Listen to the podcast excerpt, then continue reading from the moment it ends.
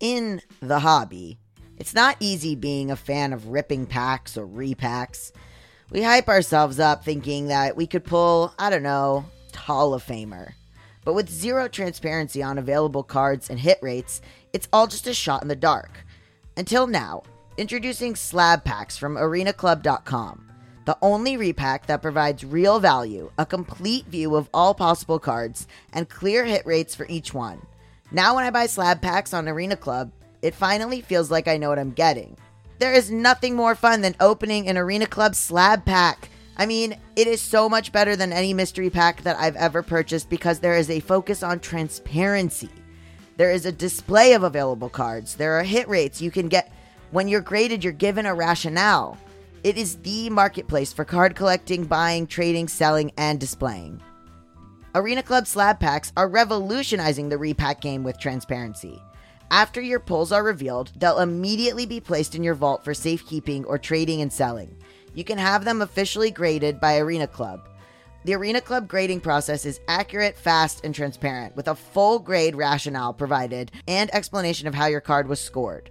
Whether you're buying, selling, trading, or displaying, Arena Club is the card collecting platform you have to check out. Right now, you can get 10% off your first purchase by going to arenaclub.com slash badmoney. Wow, that's a crazy offer. 10% off a $400 slab pack. That's $40 right there. Anyways, that's arenaclub.com slash badmoney for 10% off your first purchase. This is the story of the one. As a maintenance engineer, he hears things differently. To the untrained ear, everything on his shop floor might sound fine, but he can hear gears grinding or a belt slipping. So he steps in to fix the problem at hand before it gets out of hand. And he knows Grainger's got the right product he needs to get the job done, which is music to his ears. Call, clickgrainger.com, or just stop by. Grainger, for the ones who get it done. You got problems that you ought to be concerned with. Moolah! You don't know how you're supposed to earn it, or what to do with it, or keep it. You're a freak with a dark, shameful secret. But you're not the only one. Get your hidden financial fears with a blast of sun. Now your healing has begun. It's bad with money with Gabe S. Dunn. Hello, I'm Gabe S. Dunn. I'm your host. Welcome to Bad with Money, a show about finances and feelings where we don't talk down to you. Hello, hello. For those listening and watching on the Patreon, my dog is still here. Say hello, Beanie. Oh, a little kiss on his head. My old neighbor used to say, bless his pointed head, which I think meant that she thought he was a stupid dog, which he is. He's there's very cute and there's no brains. So, welcome to the show. This is our mailbag episode where we read your emails and listen to your voice memos and your comments. So, first thing I want to do is say that we did a breakdown and takedown three weeks ago of the movie Blank Check, and I am still getting mm-hmm. comments about it. We did the episode with Carly Usdin, and I just want to read some of the Instagram comments we got on BWM Pod about this movie. So, one of them was I learned only recently this was one of Michael Jackson's favorite movies. He saw this and had the director make the widely panned, maligned trailer for his album History. Okay. That's, that is, a, that is certainly a, a, a bit of trivia. Then someone wrote, Wow, thanks for the flashbacks. I had successfully blocked this out now and I have to listen to the podcast. And then they came back a little bit later and said, Sigh, it was a really good podcast. Thank you. My friend Stacy wrote, Oh my God, I rewatched this in deep COVID lockdown and was absolutely horrified. Like, truly did not remember how bad it was. That ending. Building Bread, an old guest of ours, Kevin Matthews, if you want to go listen to his episode, said, This is why I don't watch old movies for nostalgia. A lot of that stuff was crazy. All right. Then another friend of mine, and we talked about this. Yes, big correction.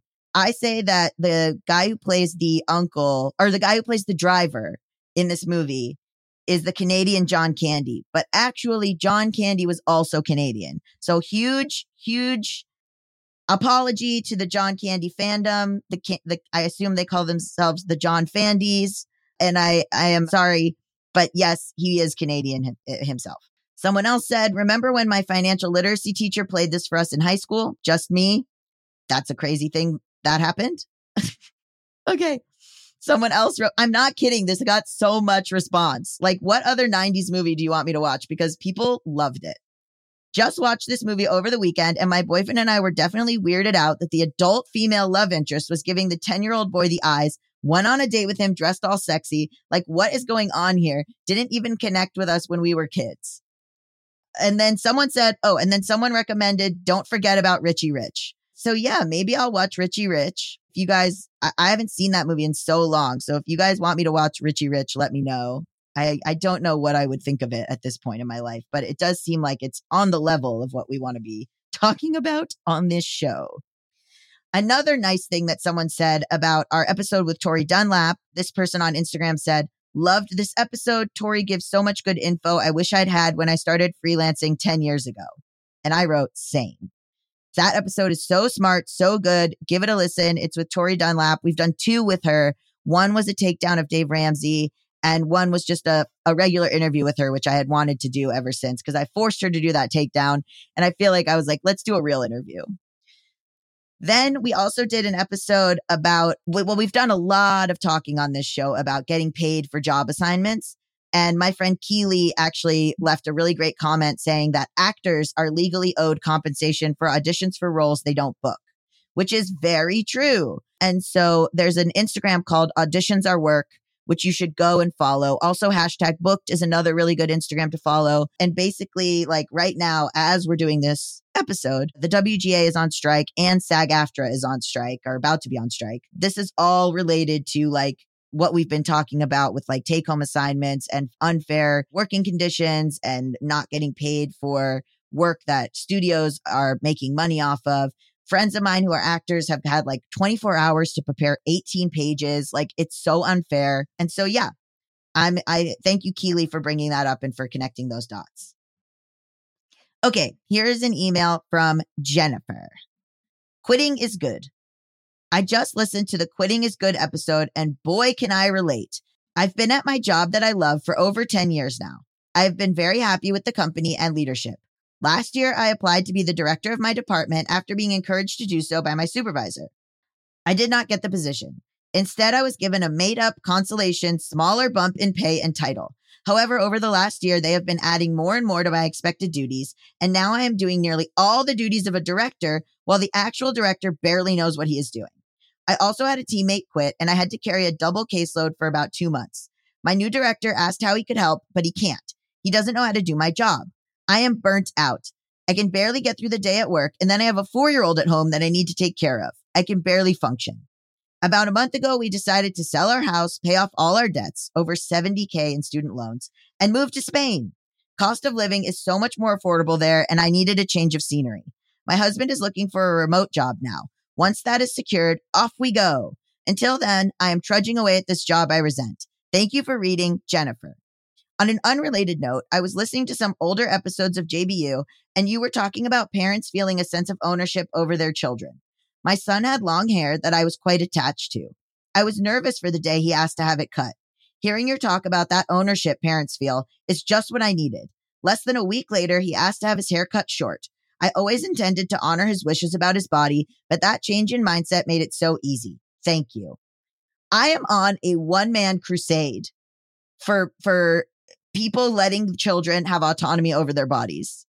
Like this is again, like you want to talk about like things that I'm like on about, which like I understand if you're a longtime fan, I get on about things and then I stick to them for a while and you just kind of have to ride that roller coaster with me. Warren Buffett's one of them. Children having ownership over their own bodies and their own images, especially online, but also in real life. Th- that's burrowed into my brain right now. And hopefully we're going to do a just between us episode about it with if you want to watch TikToks about it, Mom Uncharted is a great resource. I'm obsessed with her. I hope she comes on the show. You know, it might seem like she's fear mongering, but she's not. So thank you, Jennifer, for saying that. That makes me feel really happy that that it affected you and your son's relationship positively. And like, I really appreciate that. And I can't wait for you to move to Spain. That's going to be so awesome. I, I had a very good, I went to Madrid one time. I was very drunk the whole time and I was 20, uh, 24. But Madrid, wow, what a good time. You know, they eat dinner very late there. Everyone knows that about Spain.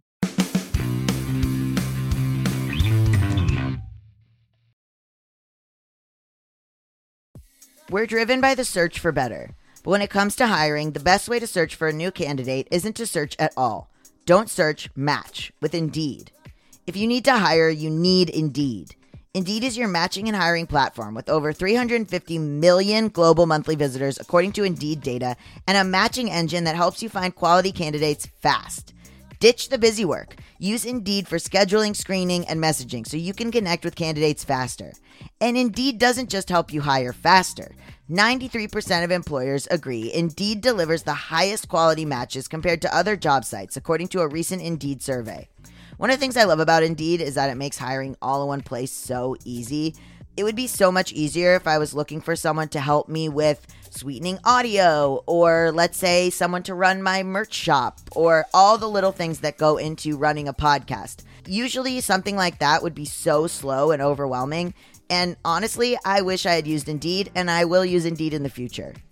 Leveraging over 140 million qualifications and preferences every day, Indeed's matching engine is constantly learning from your preferences. So the more you use Indeed, the better it gets.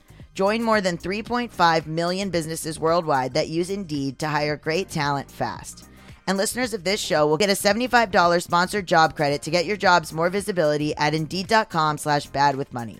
Just go to Indeed.com slash bad with money right now and support our show by saying you heard about Indeed on this podcast. Indeed.com slash bad with money. Terms and conditions apply. Need to hire? You need Indeed. Managing my finances is incredibly stressful and time consuming. I'm sure you guys know. You've been with me on this journey. You know how many finance apps I've tried. You know how much they haven't worked for me. And I'm always on the hunt for a finance app that fits my life. And then I tried Monarch. It is so easy to use with powerful features, collaboration tools, intuitive design, personalization, constant product improvements. I really value an app that allows me to do all of this without confusion. And especially important to me is intuitive design and the ability to personalize, because clearly finance is not one size fits all. Did you know that money issues are a leading cause of divorce? Monarch, the top rated personal finance app, also has built in collaboration features so you can invite your partner at no extra cost. Together, you can see all your finances, collaborate on your budget, and get insights on your cash flow and recurring transactions. It's the easiest way to manage your household finances. Are you saving for a down payment, a wedding, a dream vacation? Monarch makes it so easy to help you reach your financial goals. That's why the Wall Street Journal named it the best app for growing your savings. Have you been frustrated with personal finance apps that are cluttered with ads, difficult to use, rarely updated? So was Monarch. They built a new kind of personal finance app that's intuitive and powerful and ad free and constantly improving based on customer feedback. Experience a personal finance app that prioritizes the user experience above all else. Monarch is the top rated, all in one personal finance app. It gives you a comprehensive view of all your accounts, investments, transactions, and more. Create custom budgets, track progress toward financial goals, and collaborate with your partner and now get an extended 30-day free trial when you go to monarchmoney.com slash badmoney. Unlike other personal finance apps, Monarch's simple, intuitive design makes it so easy to set up, customize, and use. Monarch is the most customizable budgeting app. Change the layout of your dashboard, toggle between light and dark mode, create custom budgets and notifications, set up automatic rules for transactions and notifications, and more. Plus, there's ad free privacy you can trust. We will never sell your data to third parties or show you ads. After trying out Monarch for myself, I understand why it's the top rated personal finance app. And right now, listeners of this show will get an extended 30-day free trial when you go to monarchmoney.com slash badmoney. That's M-O-N-A-R-C-H-M-O-N-E-Y dot com slash badmoney for your extended 30-day free trial. Shout out to Claritin for supporting this episode and providing us with samples. You guys know that I have had allergies for forever. I've had seasonal allergies since I was a kid. It causes pressure in my face, under my eyes. They're my ultimate handbrake. When my nose is plugged up, I feel like I can't do anything. I can't enjoy food because I can't taste it. I can't work out because I feel tired and distracted. I can't even host the show because my voice sounds like a duck. And listen, I am already dealing with vocal strain from testosterone and my voice dropping. I don't need any more problems with allergies. Luckily, for those of us who live with symptoms of allergies, we can live Claritin Clear with Claritin D. Designed for serious allergy sufferers, Claritin D has two powerful ingredients in just one pill that relieve your allergy symptoms and decongest your nose so you can breathe better. I've been taking Claritin D for allergies like probably for the last 10 years or something. And it's been an absolute life changer. I can go outside without my eyes watering like a fountain. I can speak without feeling like a frog has jumped in my throat. I get really embarrassed when I'm sneezing all the time. I have like an itchy nose or throat. Like, ugh, like just the the itchiness in the back of your sinuses is like so distracting and so annoying. And I get like pressure in my ears too. It's really painful. Ready to live life as if you don't have allergies? It's time to live Claritin Clear. Fast and powerful relief is just a quick trip away. Find Claritin D at the pharmacy counter. Ask for Claritin D at your local pharmacy counter. You don't even need a prescription. Go to Claritin.com right now for a discount so you can live Claritin Clear.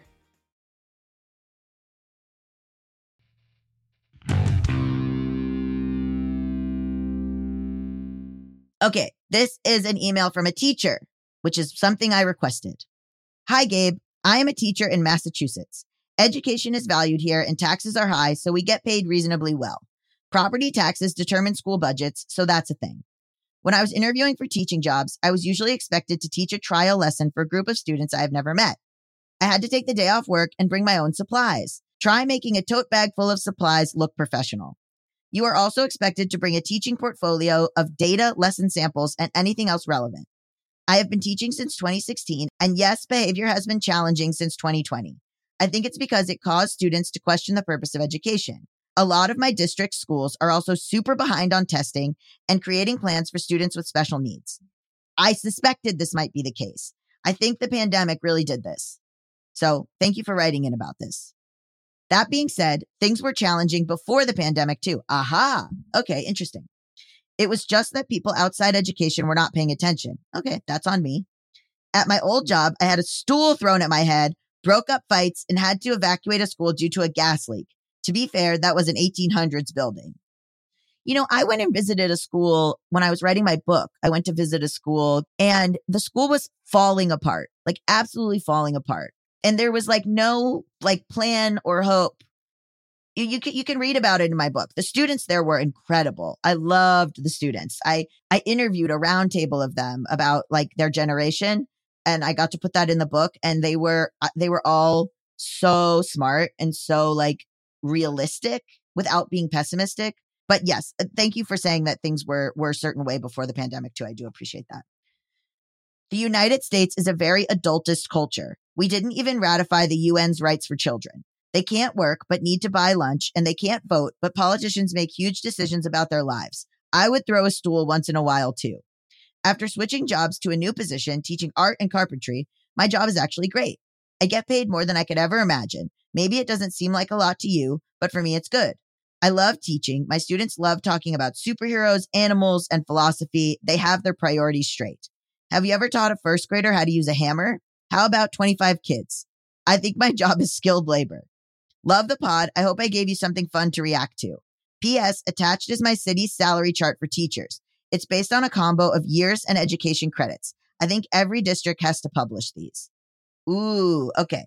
So let's look at the salary table. Okay, salary table for 21 to 2021 2022 school year. And then it says 2.5 increase. So it looks like for if you have a BA, it goes from 50K to 80K. If you, and then it keeps going to if you're like higher education, if you have a, a higher degree, it goes from 71 to 106. That's not bad. I don't know if I'm reading this correctly. Maybe I'll post this to the Patreon with along with what I'm saying now because I don't want to post it super publicly in case this person doesn't want me to. I'll cut off identifying information. Okay. And I'll just do Patreon. But if you if you hear this and you go, "No, take it down." I'll take it down. Okay. Hi Gabe. I've been watching your content since the BuzzFeed days all the way from Portugal. Wow, we got Portugal and Spain? Ooh. Okay. I think you might enjoy reading about an international personal perspective on the current housing crisis. I'm reaching my mid 20s, and up until now, I feel like I've made the best career decisions I could have. I'm a law graduate pursuing a master's in tax law, and I already have a job lined up at a multinational company. Oh my God, do you want to come talk on this podcast slash host this podcast? Okay. It's not the type of job I've ever imagined, having immigrant parents with a background in science and education. It comes with benefits like health insurance, a phone plan, free breakfast and snacks, the possibility of working from home two days a week, etc., etc. And yet I can't afford to move out. Rent prices have skyrocketed in the last decade due to gentrification and the appeal Lisbon started having for digital nomads over the last few years. Please bear in mind that most people here don't even earn 30k euros a year. My parents used to pay 600 euros for a two bedroom apartment 30 minutes from their job in the city center. Yet today, a single room easily costs 500 euros a month. And buying seems completely unattainable, of course. Even if I had money for a down payment on a ridiculously overpriced apartment, interest rates have been rising for the last year with a significant impact on mortgages. On top of that, the quality of public healthcare and transportation has been slowly but steadily declining since the 2008 crisis, which doesn't help matters. Oh, that's interesting. That is an interesting thing to factor in. So moving away from the city sounds absolutely hellish, especially because housing prices don't really go down that much. In this scenario, I can't help but feel extremely disappointed because I expected my career choices would prevent me from struggling financially. Yet I'd be lucky to find a room for less than half my future take home pay. And I can't help but be envious of friends from more privileged positions whose parents pay their rent, or who live in apartments owned by their family. Up until now, I could at least pretend we were on equal footing. But truly, some people's salary have little to do with their actual quality of life. In our culture, it is normal to live with our parents for much longer than in the US, but I'm definitely reaching the limit considering rising tensions at home. And yeah, yay, life. I love my country and I don't want to leave, but it sure seems to be kicking us out to make room for more wealthy expats. Best regards, Anna Sheher. Wow, wild to read that after the episode about about someone moving to Spain. Well, you can't say we don't have a lot of perspectives on this show. But I don't know if the person that wrote in before is necessarily wealthy. And Spain and Portugal are different countries. Ooh, ooh, write in. I want more information about this kind of thing.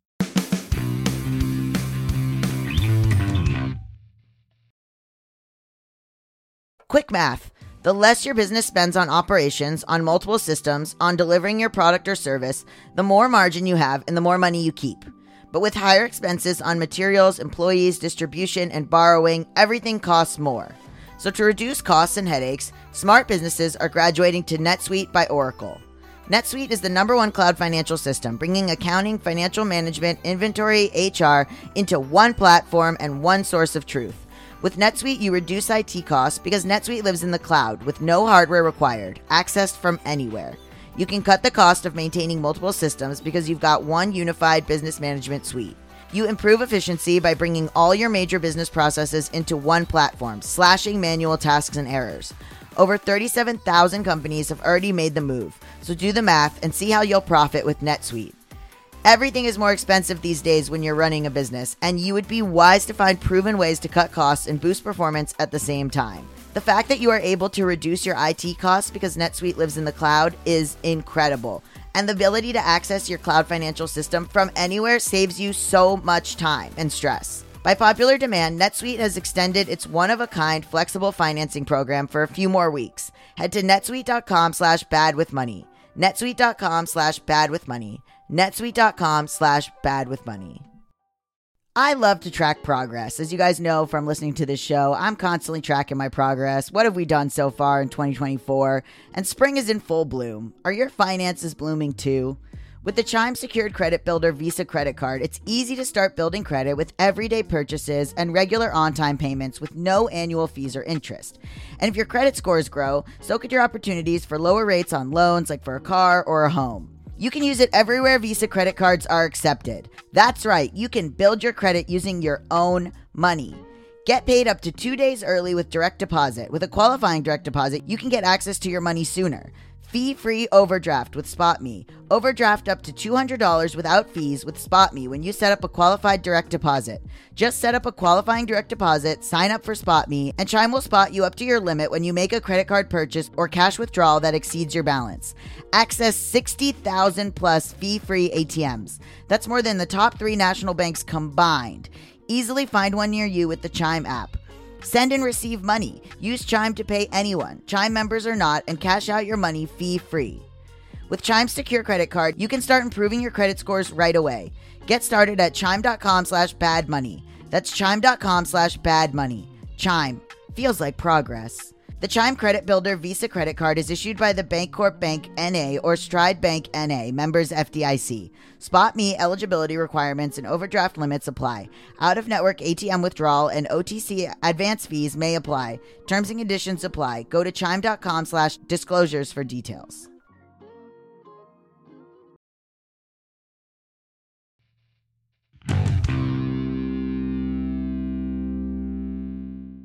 Okay, so here's our last email. It's a little long, but this will cap us off.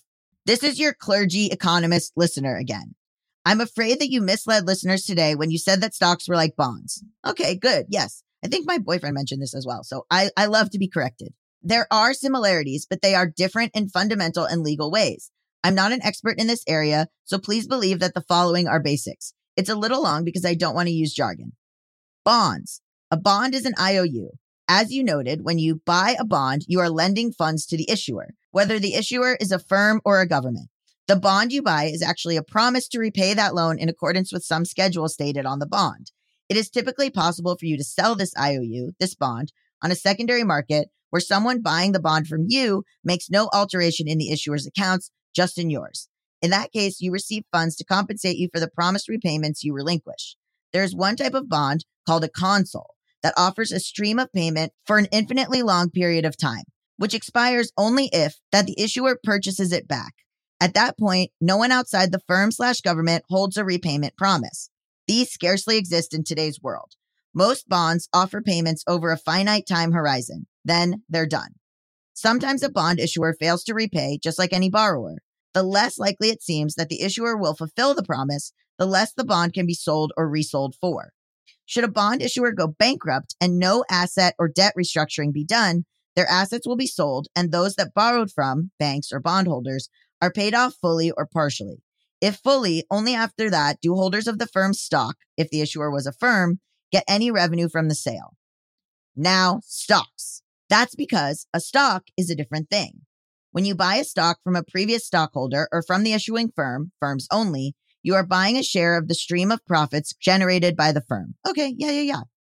In this sense, you own a chunk of the firm. Some stocks also give holders rights to vote on the firm's board of directors, which votes on the firm's management, and some give the holder claims on the firm's assets, plant, equipment, land, patents. Back in the day, or even now, if you somehow held stock in a company that's not done the paperwork to be designated limited liability, shareholders are also responsible for firm debts, beyond just losing value when share prices decline. Why do firms sell stocks? That is, claims to the stream of profits they generate. Typically, in order to get the firm access to funds to pay for current or future production, current bills for labor, patent use, rent, etc. currently due, or funding new plant and equipment or research. Okay, yeah, yeah, yeah. You're explaining this much better than than I did. I I I sort of was saying this, but this is this is much better. Like this is a much more thorough explanation. A firm could fund those activities by taking out a loan, whether by issuing bonds or getting bank loans, or by using funds held by the firm. It's a decision. There are a variety of factors that go into the firm's decision of finance method, and I'm not an expert. But when people choose whether to buy a firm's stock, the higher they expect that firm's stream of income to be, the more they're willing to pay for the stock. A firm's income streams can be distributed to, so- to shareholders in the form of dividends, or they can be reinvested in the firm by being used towards future production that will, one hopes, generate future income streams. Either affects how much shares of stock can be resold or sold for. The higher the dividends or the reinvestment, the higher the price the stock will be. But that's just how the stream of profits gets distributed. So, when a firm issues stock and sells it, you can see that they sell claims to their future income. Whereas when previously issued stock is sold on the secondary market, the issuing firm's balance sheet is not directly affected they get no payment. However, if a bunch of people suddenly start selling a particular stock without a matching bunch of people beginning to want to buy it, the price the stock trades at will fall. Right? You guys get that. Like not I'm saying, get Gabe is saying this. That you guys understand that, I hope, because we've talked about a lot on the show. But if you're new, that's the crux of it. When the price of previously issued stock falls, the firm correctly anticipates a decrease in what it can sell freshly issued stock for. Bonds versus stocks and debt versus equity. So bonds are debt that typically has a known dollar amount payoff stream and has an innately finite life, at which point the firm's obligations are reduced. Stocks, on the other hand, shares of ownership in the firm and infinitely lived unless the firm buys them back, which reduces the firm's obligations and typically raises the price of outstanding shares to the benefits of holders. Laws of firm financial obligation are not the same for bonds and for stocks. Bonds and stocks are treated differently in tax law. Okay, I hope that made sense to all of you guys because it helped me, but I will be listening to this back. Okay, to wrap up, money. When you hear news about the Federal Reserve System or monetary policy, you are hearing the word money used in a technical sense. Whereas in the street, people say money and mean to talk about what economists will call income, wealth, assets, or value. This might not seem to matter, but it does if or when you care about the issue of monetary policy. Just as someone who insists that when they say virus, they mean any sort of infectious disease is probably not going to be able to give useful medical advice for, say, dysentery as opposed to polio or opposed to necrotic strep or opposed to COVID. People who don't want to distinguish money in an economist sense from other stuff probably aren't going to offer useful analysis of Fed policy. I won't bother you with this now, but in case you're interested, I'm here. This is relevant to MMT or the trillion dollar coin, or why not just print more money? Yours, Marianne. And then MMT is something that we were talking about, which is modern monetary theory, which I think we want to do an episode about actually. So thank you so much, Marianne, for writing in. That was all incredibly helpful. And hopefully we'll just do a whole episode about it. Um, if you want to write into Bad with Money, you can do so at gabeisbadwithmoney at gmail.com. You can also uh, comment on at BWM pod or uh, or at Gabe S. Dunn on Instagram. Patreon is uh, where you can watch this and maybe see some of the stuff that I'm going to post is uh, at patreon.com slash Gabe S. Dunn uh, send me a voice memo because reading a lot of this stuff out loud is hard for me because I'm on testosterone. Also, if you want to join the Discord, we'll put the link below. I haven't looked at the Discord in a bit. I'm going to take a look at it. Um, I've been absent. Uh, I've been a bad Discord parent. Okay, I think that's everything. Um, love you guys. Bye. Bad with Money with Gabe Shane Dunn is a production of Noted Bisexual, produced by Melisa D. Monts and Diamond MPrint Productions, edited by Diane Kang. Post production sound by Coco Llorens, and music by Mike Kaplan, Zach Sherwin, and Jack Dolgen, as sung by Sam Barbera. Thank you, love you, bye.